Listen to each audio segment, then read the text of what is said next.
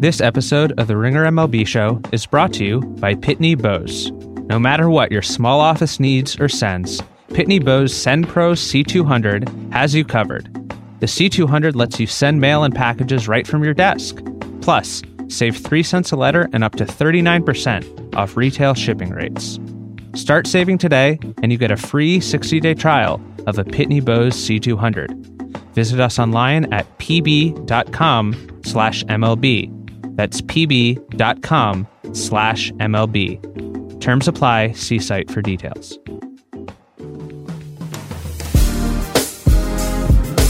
Hello, and welcome to the Ringer MLB Show. My name is Zach Kram, and I am an editorial assistant at The Ringer, filling in today for Michael Baumann, who's so afraid of Orbit the mascot that he's packed up and fleeing Houston entirely. As always, we are a part of the Ringer Podcast Network, where you can wrap up your Westworld Season 2 experience with Westworld The Recapables. We also have Ringer FC, our official soccer podcast, that will update you with the latest news from the World Cup. And be sure to listen to the latest addition to the network, our music podcast, On Shuffle, with host Micah Peters. And be sure to check out theringer.com, where we have extensive World Cup coverage, everything you need to know about what's going to happen in NBA free agency, and more. But today we're talking baseball as the season nears its halfway point. Helping me perform the Waxahachie swap, it's Michael Baumann.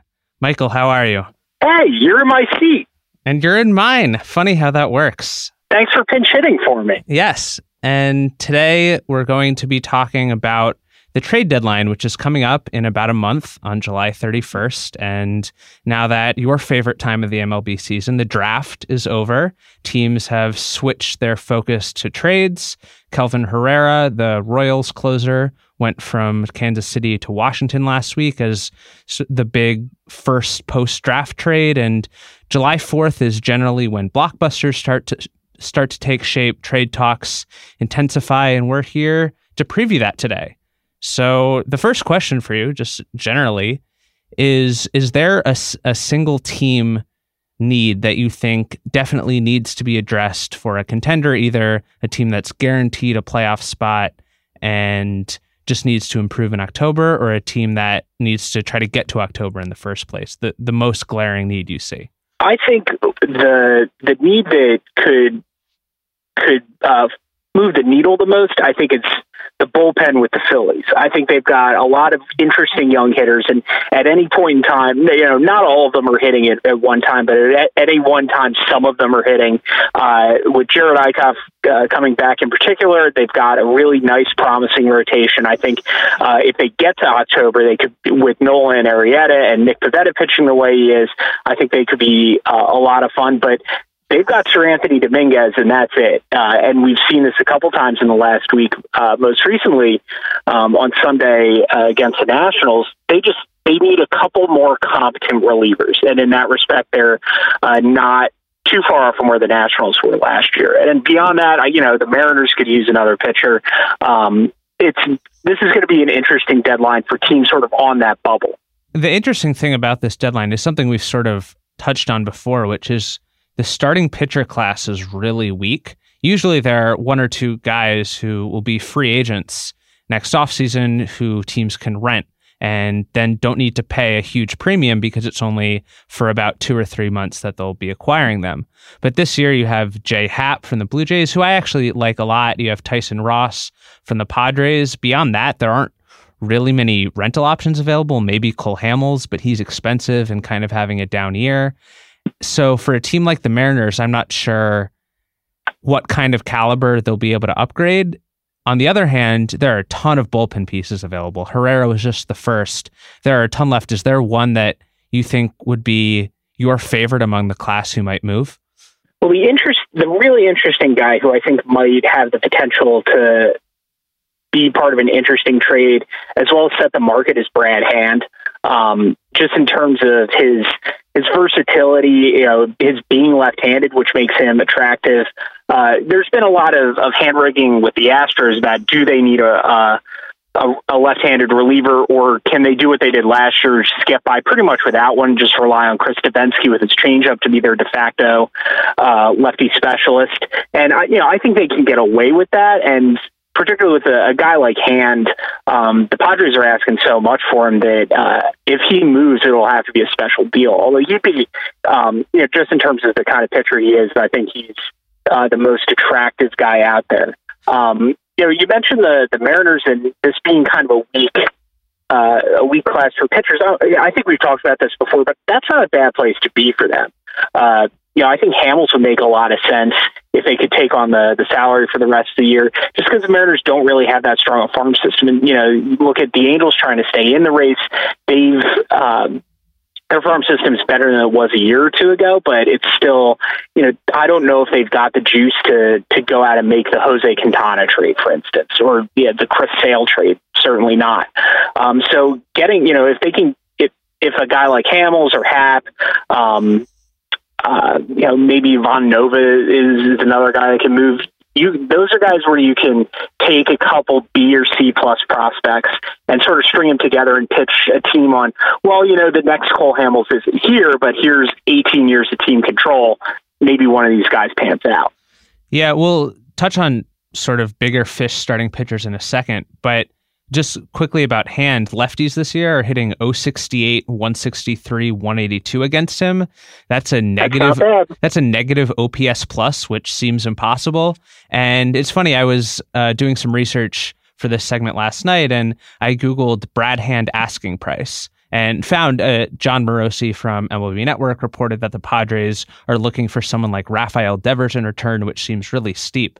Uh, but when I Googled it, I found all these results and realized that most of them were from last summer, which shows just how long A, Hand has been reportedly on the market, but B, it shows perhaps why he hasn't moved yet because the Padres are asking for so much. And that seems like a lot for a lever. I think uh, we don't necessarily expect a Gleyber Torres type move. Uh, that was sort of outside the bounds of what we would expect a reliever to fetch in return. But Hand isn't just for this year. He's under team control for six and a half million dollars next season, seven million in 2020, 10 million on a team option in 2021. So he's not just a single season upgrade like uh, some of these other pitchers we'll talk about. He's under team control for multiple years, and that's why the Padres are perhaps more reluctant to move him, which leads into the other pitchers on the market like Jacob DeGrom, or Noah Syndergaard or Blake Snell. Uh, do you think that teams like the Mets and Rays should consider moving these young controlled aces for potentially bigger returns? Well, I think they should be uh, interested in moving anybody for the right price. I mean, if some the nice thing about having multiple years of control, and this is the the hand thing. I think this with hand in, particular, it's an interesting situation because the Padres have gotten that kind of package for a reliever before when they traded Craig Kimbrel. And AJ Preller, perhaps as much as any other GM in the game, does not give a damn what anybody thinks, anybody in the industry thinks. So he, if there's a guy who's willing to play chicken for the next couple years of team control for Brad Hand, this is it. And you know, this is what's interesting is I don't know that waiting really uh, really reduces Hand's value. I mean, short of injury, uh, which is always a concern for a pitcher, but you're getting a guy like Hand for not for a year. You know, you're, you're not looking at the, the next couple years so much as you're looking for 10 to 15 very specific innings in October. And whether, you know, that's why the, the package for Andrew Miller uh, in 2016 was not that different from the package uh, from for uh, Aroldis. Even though looking back on it, uh, any any discussion of those trades is going to be viewed through the through the lens of what uh, Gleyber Torres has done since. Um, you know, for for Hand in particular, it's it's what can he do this this season, and then the the next couple years are sort of a bonus. Um, but Syndergaard and Degrom, I think, are I mean, those are the kind of ace level pitchers that that you would trade your entire farm system for. It just takes. I mean, if the Mets trade them, that's a big statement, and I don't know if ownership would get behind that necessarily. Even if Sandy Alderson, who's just in a very strange position and has been since 2015, really, uh, even if that's something that he wants to do. Right. I wonder also what the market for those guys would truly be because, like you mentioned, a team like Seattle or the Angels, first is on the bubble, and second, don't have the prospects to make such a deal. Then you have other contenders like the Dodgers, and the Astros and Cleveland that hasn't shown an inclination to make these kind of deals and probably doesn't need a starter anyway. That kind of only leaves the Yankees and maybe like the Braves or Brewers as teams that have the potential to make this kind of trade with the Yankees in particular. The rest of the roster is pretty solidly constructed, but I have no idea who starts game two of a playoff series for them. But then mm-hmm. you go to teams like the Braves, and this gets to what you were talking about with the Phillies about maybe teams that were rebuilding and might be ready a year or two early. And is it worth it to jump in for Atlanta, whether it's for a starting pitcher or someone like Manny Machado on the side of the infield? We haven't talked about hitters, hitters yet, but Machado would be the prize as a rental who's a free agent after this season and could really help a team that you know needs an infield upgrade. And Atlanta's infield has been fine, but Machado's certainly an upgrade over Dansby Swanson or Johan Camargo. Do you think yeah. Atlanta should jump in? They they currently have a multiple game lead over both Washington and Philadelphia. Fangraphs has them with roughly a 50% chance of making the playoffs. That's kind of the spot on the win curve where adding Machado, even if it's only an upgrade of a win or two, makes the biggest difference. So I think for Atlanta, yes, but it depends. I, for the Phillies, no, because I think they would have a shot at signing Machado in the offseason, and Machado would have to be out of his mind to sign a to sign an extension anywhere. And I think the Orioles, if they look at, at Machado, I think the Orioles are looking at Machado and thinking, this is our one shot. We got to get everything for him now, which is why I think it was a mistake to hold on to him this long.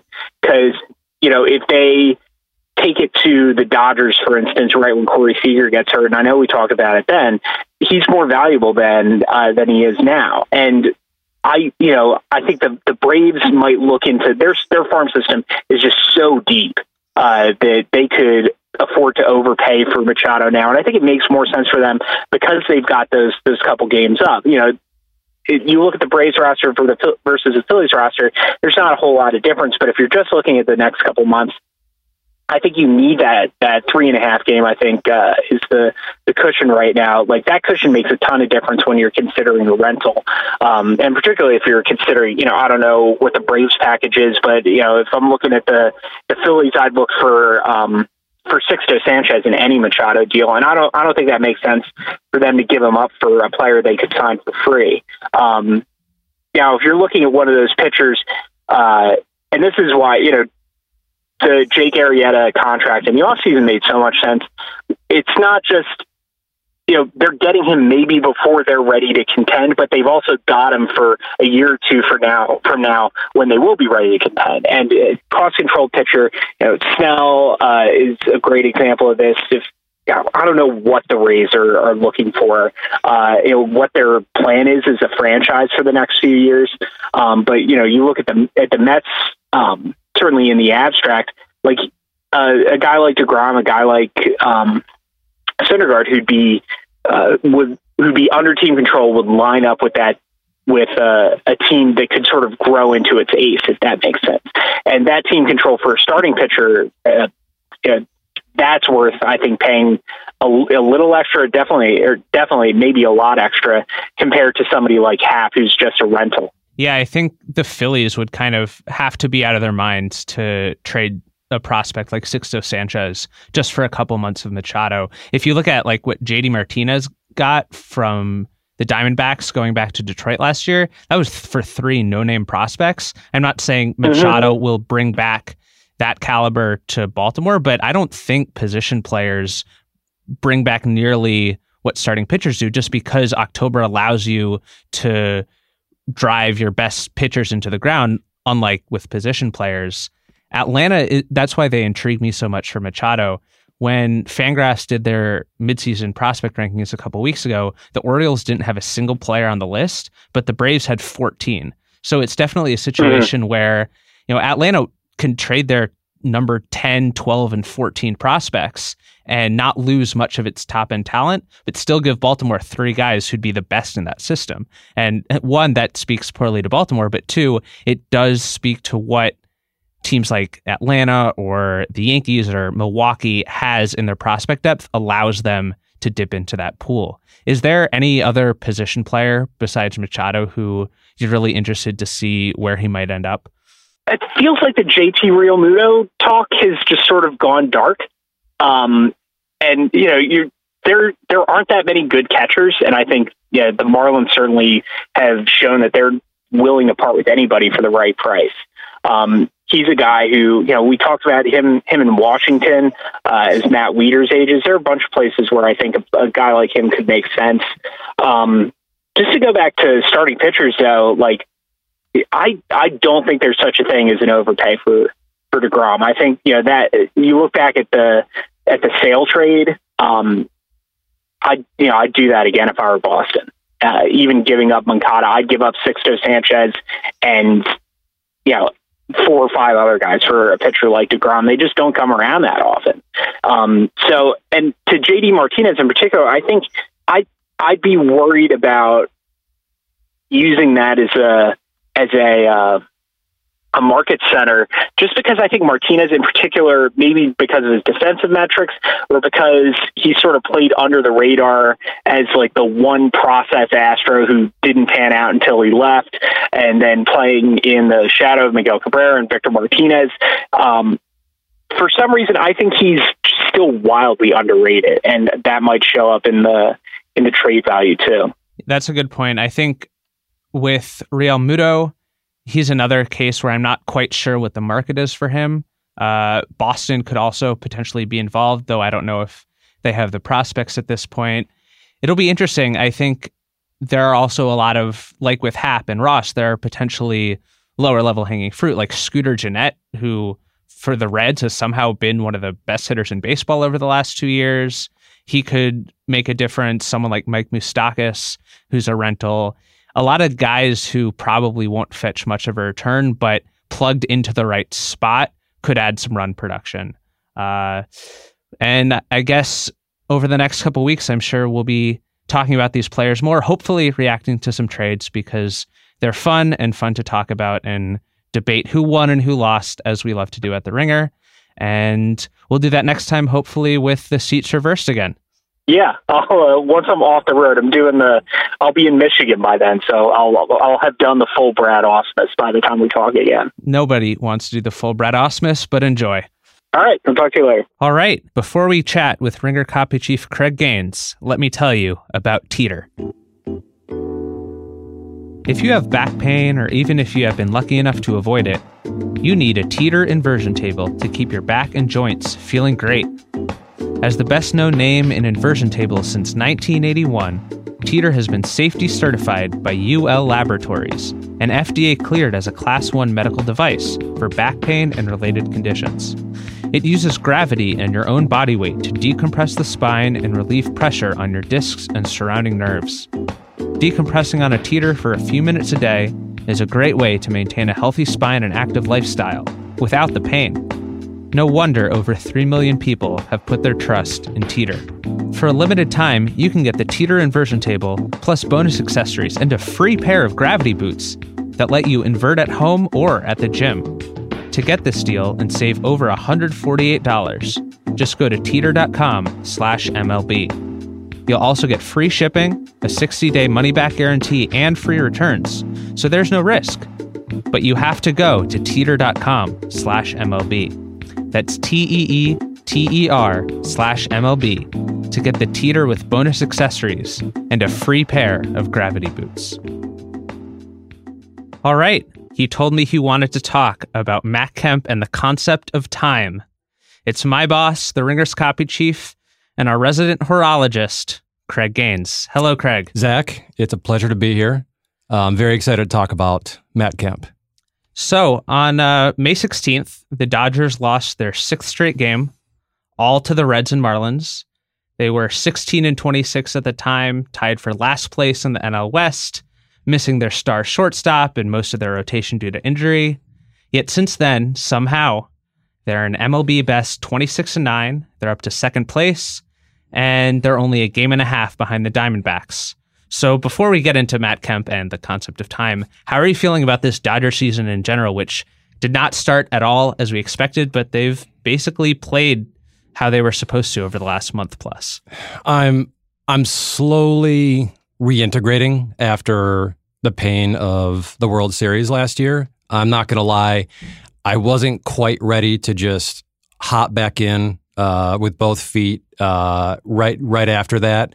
Um, that was that was a weird, very stressful, uh, very memorable for all the wrong reasons time uh, last last season, and so at the beginning of the season, I, I honestly told myself, okay, I'm going to just have to let this coast for a little bit, and I'm going to have to find my way back in. And they honestly made that a little easy at the at the start with that uh, with that start to the season that you just that you just described. Um, but since then, kind of like right on time, basketball is over. Uh, football is still co- sort of like in the distance. Now, right on time, where it's actually like really time for me to start paying attention to baseball, here are the Dodgers. And I feel like I have enough space between the World Series and now to really make myself vulnerable again to this to this team. And um, thank God they're actually you know giving me um, some some reason uh, for hope. Um, they're looking great. I don't know how they've been doing it. They've just been the rotation has just been um, a medical ward, and um, losing Seager was a real bummer. Not having Turner at the beginning of the season was a real bummer. But I don't know. Uh, you know, they just keep finding guys like Max Muncy. And Turner is now back, and they're they really seem to be putting it together. And um, you know, this series last weekend against the Mets. I mean, I know it was the Mets, but they just they just look great, and um, I'm feeling I'm starting to feel really good about uh, about the Dodgers again. So in the series against the Mets on Saturday, I believe, uh, Kershaw and was coming back from injury. Right. He was starting against Jacob DeGrom, but the person who stole the show with a big, basically game-ending grand slam was Matt Kemp, who is back with the Dodgers, and he came over basically because of salary mm-hmm. machinations, mm-hmm. because the Braves and Dodgers exchanged essentially the same amount of money, but it counted different for mm-hmm. luxury tax purposes. I didn't expect Matt no Kemp way. to even make the opening day roster. Nope. Uh, I think a lot of people didn't, but he's there and he hit and he kept hitting and he's continued to keep hitting. Where are you with Matt Kemp and the aforementioned concept of time? it's it's it's it's been amazing. I mean, that grand slam on Saturday was obviously like any respectable major leaguer should have hit that specific pitch out, but Kemp just pasted it. And it really just sort of br- crystallized like, this is a Matt Kemp that no one thought that we would see again. And, you know, it's funny. Kemp's first two significant home runs of this season uh, his homer to dead center in the Freeway Exhibition Series right before opening day at Dodger Stadium against the Angels, and his first uh, uh, homers in the the regular season this year against Dodgers um, at Dodger Stadium. Joe Davis had the same call, and he said Matt Kemp turning back the clock. And that's exactly what it feels like. I said this weekend after I hit him, saw him hit that moonshot. I said I felt like I feel like I'm in a time machine watching this guy, and this is just something that fans always want to see with players like this, but seemingly never do. Kemp, as we all know, in 2011 should have won the MVP. Uh, he was second behind Ryan Braun, um, right ahead of Prince Fielder. Good, good year for the for the Brewers. And you know, since then, it was like a very steep descent uh, for Kemp. Um, I think he got injured the very next season, and he just never really put it together after that. And it was heartbreaking. We had this guy who, I mean, he was just custom made for Los Angeles. He just looks great in a Dodgers uniform. He's comfortable around celebrities. He, you know, he was at least like serviceable in the outfield and just like he could hit for average, he could hit for power. Um, he was great. We really thought that with Kemp and Kershaw, we really thought we just had sort of like the cornerstones uh, for the next decade. And that obviously turned out to be the case with Kershaw, but way too soon, Kemp was just all of a sudden um, off the radar. And you know, he's he hung around for a few more seasons. It was funny. The team was really starting to take off. Um, but Kemp was not, and it just it, it had one of these uncomfortable things where you see this guy either in the lineup or on the bench, and you just kind of think this just doesn't this just doesn't fit. This, n- n- nothing about this is right. And then when um, he was exiled to San Diego, it just got even more sad because who wants to play in San Diego, especially after you've been playing in Los Angeles? And, you know, by the time he got to Atlanta, you know, he just seemed to really be fitting this narrative that you see about um, extremely talented players who at one point seemed like maybe to be in a Hall of Fame conversation, but just because of the vicissitudes of injury and time, it just wasn't going to work out. And then when he came over um, to begin the year, I think people felt a little uncomfortable. They felt one like, oh, we already tried this. This didn't work. This is just this is um, this is just this is a bad idea especially because as you said no one thought that he was going to even make the roster. And then when he did I, I, think some fans just kind of thought wait a minute if kemp is making the roster what's wrong with this roster? But then right away he started to hit. And even when the dodgers were struggling early there was this one thing about the team that was really just sort of keeping everyone's attention. And it was at first what seemed like an anomaly with kemp but he's just kept on going. And right now, he's, I think he's second in the All Star voting. Um, his numbers are not on pace to match 2011, but they certainly are on pace to have a season that looks like it would come, you know, a few years after a 2011 type season. And um, I, I don't know. I, I can't really think of too many other players who had a peak like this, took a six or seven year break in the wilderness and then all of a sudden they're back. And you know, we, we we haven't even reached the halfway point of the season, but it's been long enough that this isn't just a flash in the pan. This is actually something to pay attention to, right? The All Star thing is interesting. Matt Kemp hasn't made an All Star team since 2012. And that All Star team included the likes of Derek Jeter and Prince Fielder, Rafael Furcal, Chipper Jones was on that All Star team. Yeah. So that was a really long time ago. Uh, the thing that's most impressive to me about Kemp isn't just his hitting. Even when he was in San Diego and then Atlanta, he wasn't necessarily a good hitter, but he was at least okay. Mhm. The issue was his defense. Uh, StatCast, the new technology system, rates guys by what they call outs above average. Mhm. Essentially, how many plays does someone make versus an average outfielder? It goes back three years. In 2016, Matt Kemp ranked last out of 272 outfielders Mhm. with negative 23 outs above average. In 2017, Matt Kemp ranked last among 268 outfielders with negative 18 outs above average. This year, he's at one, positive one. He is tied with Brett Gardner. He is tied with Bradley Zimmer. He is tied with Alex Gordon. Like these are gold glove caliber defenders. Yeah. And yes, Kemp has still been coming out a lot as a defensive replacement in late innings. And he still plays left field, which is probably the easiest outfield spot. But if you are a good hitter and an average defender, that makes you a really valuable player.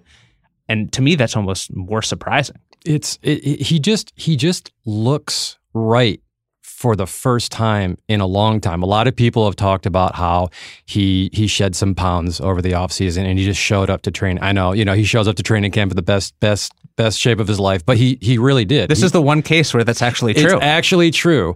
And, you know, to go along with I actually didn't know that about his fielding. That's that's mind-blowing. To go along with that, you know, I mean, his his swing is just looking majestic. That home run against the Mets was just just gorgeous.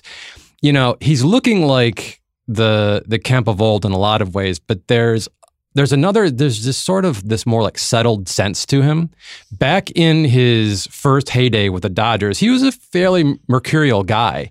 And, you know, there was definitely some ego going on. And there were, you know, th- there were times when he had friction with with the team. I think the, the fans let a lot of that slide just because he was doing so well.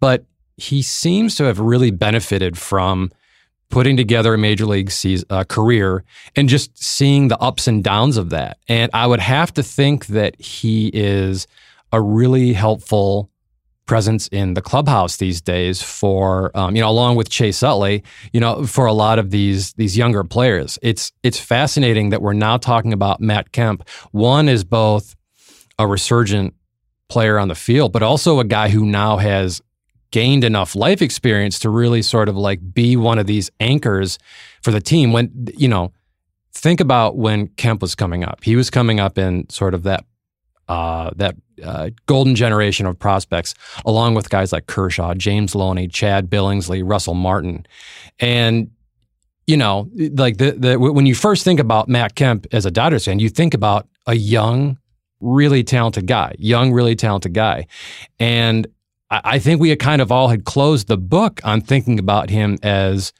a talented veteran presence. We kind of just eh, put that all out of our heads. But now, now here he is, and it, talking about Kemp in the in Kempian time, let's call it. If we're if we're talking about Kempian time, also think he's also useful to look at Kemp and think about where the Dodgers were and where they are now. 2011, again, that season when he should have won the MVP. That was a great season for Kemp. That was a terrible year for the Dodgers. That was the worst point of the McCourt ownership. That was the season when you had the Bryan Stow beating on opening day, which really just started to get people thinking about the dereliction of that that ownership regime. People kind of really started to say, "Oh yeah, Dodger Stadium is great, but they're they're cutting back in some places, and this is not the you know the the you know one of the centerpieces of of, of Major League Baseball that it that it should be. Um, the team did not perform well that year, and attendance was way down that year. Um, you know, and then since then. Uh, there was an ownership change. I believe it was the next season or the season after that. Um, then you had that next golden generation of prospects coming up with Seager, uh, et cetera. And you know, it, it, it really kind of is helpful to look at here's where they were, here's where they are now. And the, like kind of the one through line, along with Kershaw, is Matt Kemp. And he's just the one who we never would have expected to, to see. The next thing I was going to mention was Kemp's previous two All Star seasons were 2011 and 2012, which were also the last time the Dodgers didn't win the division. They've won five straight since then. If you look at the playoff odds now, they're a game and a half behind Arizona, but they're probably a stronger team going forward. Arizona's suffering some depth issues, particularly in the rotation. Right now, they have, according to Fangraphs, 75% chance of winning the division, 89% chance of making the playoffs. The Dodgers have been maybe the streakiest team in baseball, not only this year, but going back several years. Last mm-hmm. year they had the horrible stretch in August and September, but they've also won, you know, 42 out of 50 games. So, do you expect the Dodgers to continue putting pressure on Arizona and maybe even be in a position to buy at the trade deadline uh, and continue their division streak? I mean, I, I always expect the Dodgers to be a streaky team. I, I, I kind I expect we have enough time in the season for both to happen. We have enough time for another losing streak, and we have enough time for another hot streak. And honestly, you're exactly right. This is just for whatever reason, regardless of whether it's um, you know uh, Doc or if it's Don Mattingly in the in the dugout. This is just what this team has done over the last last few seasons. In terms of what I expect them to do, I mean, I I don't know. I, I, I do know that they're really trying to bide their time for uh, free agency next offseason. So I, I wouldn't expect them to make a huge splash. But I don't know if if Kershaw really kind of like settles in again after his injury, if we can get Rich Hill back, if we can get Ryu back in some kind of serviceable serviceable form, I don't know. I mean, maybe throw in um, some support for Kenley in the bullpen. And I, I did not think that I would be saying this, but the rota- the the lineup is looking a lot more solid than I thought it would, especially after we lost Seager. I really thought that that was it. But you know, Turner is still working his way back into form, but I think that he'll be able to do it. And um, it'd be great if they could shore up second base. That's just been that's kind of been a sore spot for them for a long time. For Dee Gordon had one really good season for them, but then before and after that, it's been it's uh, it's been one, one sort of uh, weak spot for them. But I think that they can get by with uh, you know with w- what they've been doing so far, as long as as long as just you know some of their injured guys kind of just come back and perform the way they have. I think I think this is also a team that's smart enough to be patient when they know that's the smart thing to do. What do you What do you think? Yeah, I think I, I was one of the the first people when Seager got hurt to be like, I wasn't worried about the Dodgers' slow start because they have such a base of talent and so much depth.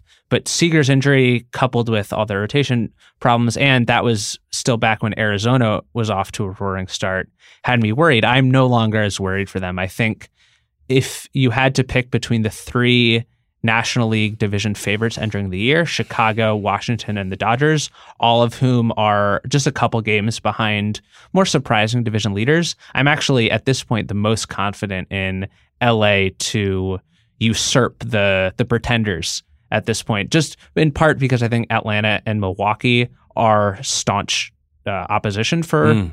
Washington and Chicago, mm-hmm. respectively, but also because I think the Dodgers really are returning to form. Just last night, Kenta Maeda, who was out for a few weeks and then struggled a bit once he got off the disabled list, he threw seven shutout innings against the Cubs. Kenley Jansen looks like his April concerns are no longer a problem.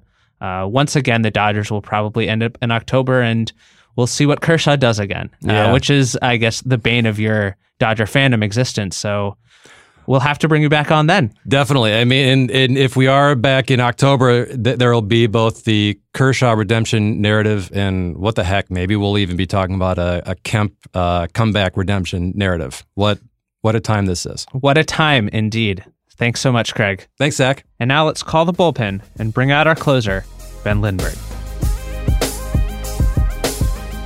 Hi, Ben. Hello. So I just finished talking with Craig Gaines, and we were chatting about Matt Kemp and the Dodgers, who have been playing really well recently. So, in the opposite vein, you and I are going to talk about the AL Central, which is full of teams who have not been playing very well recently. There's one exception, which we can talk about. First, let me say that I'm just proud to be present for the podcast where you Wally Pipped Baumann. But I am here to talk about the AL Central. And you're right. I will say this it's sort of a spoiler for an article that will soon be appearing on theringer.com, but also not really a spoiler because it probably won't surprise people. This year's AL Central is on track to be the worst division ever. I have a metric that combines out of division performance and strength of schedule for all divisions going back to 1969. And right now, this year's AL Central is at the very bottom of that list. Collectively, they've been outscored by an average of 1.2 runs per game when they're playing non AL Central opponents this year. That's really bad. And the interesting thing about it is it's not all that different from what we expected coming into the season. Uh, heading mm-hmm. into the season, the White Sox, Royals, and Tigers, we all knew were rebuilding. They had some of the worst win projections in baseball. I guess you could say the Twins have disappointed a bit. Even Cleveland is disappointed a bit relative to expectations. But it's one thing to see the projected win numbers entering the season, and it's an, another thing entirely to see that actually manifests in reality, I think. Yeah, a few of these teams at least have good reasons for being as bad as they are, in that the Royals and the Tigers are coming off very successful periods and they're just kind of aging out of the time when they were good. And then the White Sox are on the other side of their window, right? They are doing a really aggressive rebuild and they'll probably be good in a year or two, but right now things are very much still coming together. So they all have excuses. And yeah, I think we expected the Twins to be a bit better than they've been to this point. And because of the competition, it's sort of hard to assess how good the Indians actually are. They've played 77 games overall, but thanks to the unbalanced schedule, 38 of those games have come against the AL Central. That's almost half. And if you look at their record, they're 43 and 34 overall as we speak. That's good but they're 22 and 7 against the White Sox, Tigers, and Royals, which means that they're 21 and 27 against all other teams. So they have more wins against those three terrible AL Central teams than they do against all other teams in baseball combined. Yeah, so let's talk about Cleveland a bit. They were really struggling uh, even just a week ago, but then went on a seven game winning streak. Those wins, as you might expect, given the stats you just said, were against Minnesota, Chicago, and Detroit. So surprise, surprise. Detroit was actually kind of peskily hanging around. They were only two or two and a half games out a week ago. Now they've right. lost six in a row, and that's where we expected them to be. But Cleveland will essentially continue to play this caliber of schedule for the rest of the season. They have the easiest projected uh, remaining s- strength of schedule among any team in baseball. They don't really have any competition in the AL Central. They're perhaps the biggest shoe in to win the division of any team in baseball at this point. Do you think this matters for how we evaluate a team heading into what we assume will be October, given the talent Cleveland already has on its roster?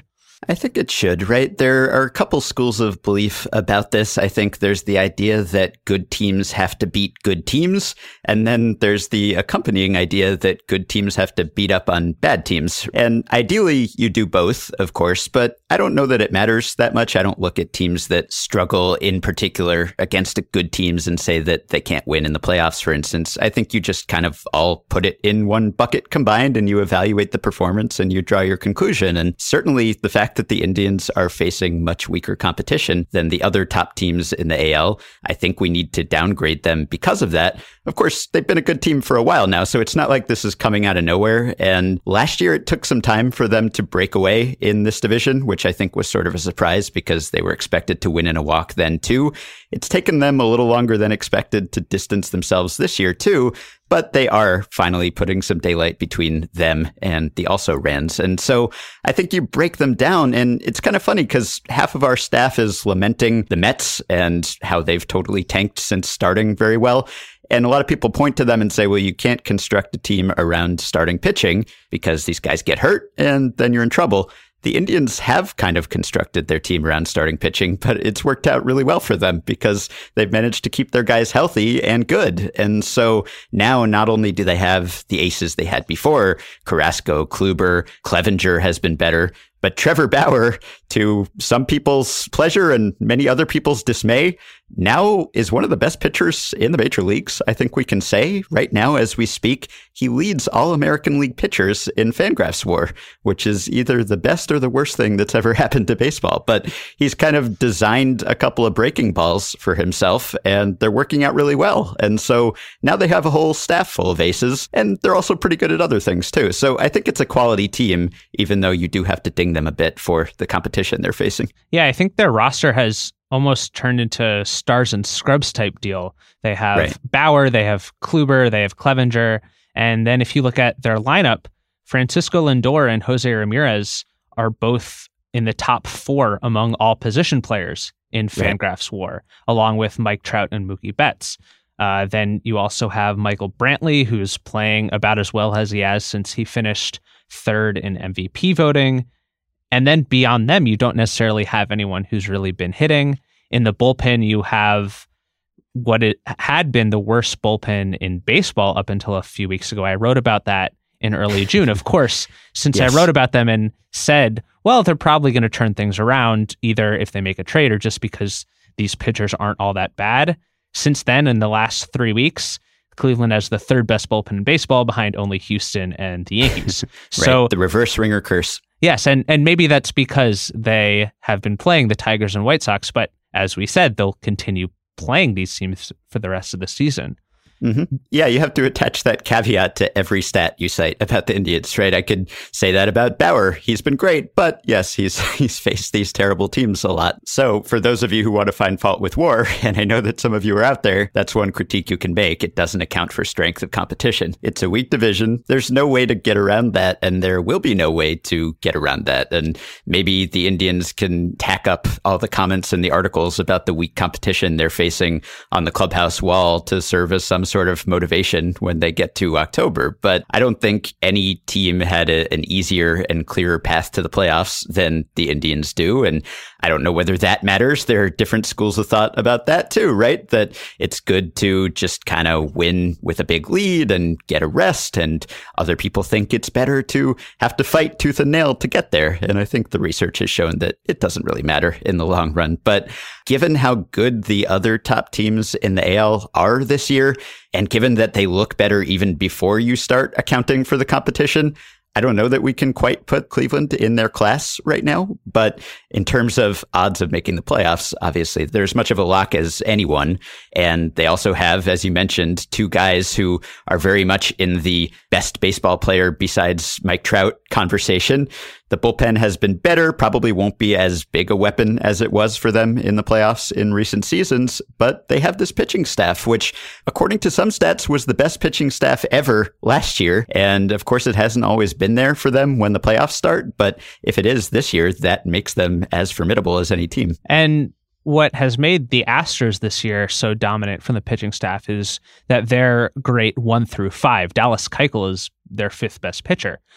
Yeah. Cleveland has had a fifth starter problem all season. Shane Bieber, the rookie call up, has been fine over his last few starts, but for a while they were trotting out guys like Josh Tomlin, who was allowing a home run every other inning. But if you go to a playoff series and Cleveland only needs their top four starters, all of a sudden they're rivaling Houston. They're probably better than Boston. They're certainly better than the Yankees at this point, which in part last week when Michael and I were talking about Houston, we said maybe we'd pick Cleveland to win the pennant at that point. When rosters condense and star power magnifies in October, that does help a roster like this. Yeah, there is a benefit to being top heavy. All else being equal, of course, if you have some weak spots on your roster, it's easier to improve by a big margin. And the Indians are not typically the team that's making big upgrades at the deadline and, and taking on payroll in the middle of a season. But if they wanted to, there are places where they can upgrade. And even if it's just a matter of getting to October, where you can erase a lot of those weaknesses. As you're saying, it doesn't really matter if the back of your bullpen is bad or if the fringy fifth and sixth starters are bad because you get to October and it doesn't really matter. You just ride the best relievers in the bullpen really hard, as the Indians relievers have found out in recent years. And you just concentrate a, a greater proportion of your innings in the hands of your best starters. So in that sense, you're right. I think the fact that they're not quite as strong top to bottom won't be as much of a handicap when it comes to the biggest games. And spinning forward even further, with the division looking so bad this year and not necessarily looking like a fluke because all these teams are rebuilding, do we think that like next year Cleveland will once again be the only team above 500? I know Minnesota's kind of been disappointing, but I don't expect Detroit or Kansas City to be good in the next three years, let alone 2019. No, fortunately for Cleveland, Detroit and Kansas City really rode out the end of their competitive period for as long as they possibly could. Rather than bail early and start the rebuilding process, they really kind of just gave it a run until the last dregs of their roster departed that works in Cleveland's favor because those teams are probably going to be non factors for a while. They're really just getting started on their rebuild. So it's going to be an extended period of non competition for those two teams. I do think that the White Sox will get better pretty quickly. They had an unusual rebuild in that they had a lot of players who were really good and also under team control on very economical contracts. So when they decided to finally pull the plug and get started on that rebuild, I think they got a head start on it relative to other teams like the Royals and like the Tigers. So I do expect the White Sox to put up more of a fight. The Twins will probably be better. Really, the competition can't be any weaker than it's been this year, right? Because we're talking about the worst division ever. So it almost has to be better than that and harder for Cleveland to get back here. But I agree with you because of the way the division is set up, they're about as well positioned as any other team for the medium term. I agree. And I, I also agree that if any team is going to challenge them in the near future, it's probably the White Sox. There's been mm-hmm. some discussion over the last week or two about whether the White Sox rebuild is a failure uh, because they've been the worst team in baseball since trading Sale and Eaton and Quintana. But I think it's probably too early to cast judgment on the success of this rebuild. One of the big prospects they got in the Quintana trade, Eloy Jimenez, was just promoted to AAA after hitting like crazy in AA. They have Michael Kopech in AAA as well. I understand that like Lucas Giolito has looked like one of the worst pitchers in baseball so far, but they have so much youth that it's probably too early to say. I am on record as not being as enamored of the White Sox rebuild as some other people, but I also think if you're looking at the options here, there's certainly a better bet in the next couple of years to take over. Yeah, I think the fact that they're as bad as they are right now is, in a sense, a testament to just how fully they committed to this rebuild, which in general, I think is a good thing. It doesn't always work out, of course. And as more and more teams pursue the strategy, we are inevitably going to see it backfire on someone. Not every team can come out the other side and win the World Series like the Astros and like the Cubs when so many teams are rebuilding simultaneously. It gets harder to do. But I do think that even last season, season, we were talking about, well, is the Braves rebuild hitting a rough patch? Are the Phillies actually going to get good? Because there were periods when they were struggling at the big league level and it looked like some of their prospects weren't panning out. And here they are contending for the division a little bit earlier than expected. So I think it's definitely premature to say that the White Sox are off track or even behind schedule. I think this is more or less working as they drew it up. But in the meantime, I think if anything, the AL Central, besides Cleveland, will only get worse as the season progresses. As yeah. these teams, I mean, the Royals have already traded Jon Jay and Kelvin Herrera. They'll probably end up shipping out Mike Moustakas. The Tigers could trade guys like Nick Castellanos and Shane Greene, none of whom are necessarily all star level players, but they're all decent. And that takes a maybe a, a 400% winning team down to a 300% team, which only exacerbates Cleveland's advantage and helps your article about the worst exactly. division in baseball history. Yeah, and I actually looked ahead at the division's collective strength of schedule that's coming up, and it actually gets harder from here. so you'd think that maybe the terrible results thus far, maybe they've just been facing tough opponents. No, they're going to be facing even harder opponents from now on. So I agree, it's going to get even uglier. Thank you so much, Ben, and we look forward to reading you on this terrible division. Thanks, Zach. Good talking to you. All right. Thank you to Michael Baumann, Craig Gaines, and Ben Lindbergh plus Brad Hand, Jacob DeGrom, Matt Kemp, and Eloy Jimenez. And thank you for listening to the Ringer MLB Show, where Michael Baumann will be back in his rightful place next time.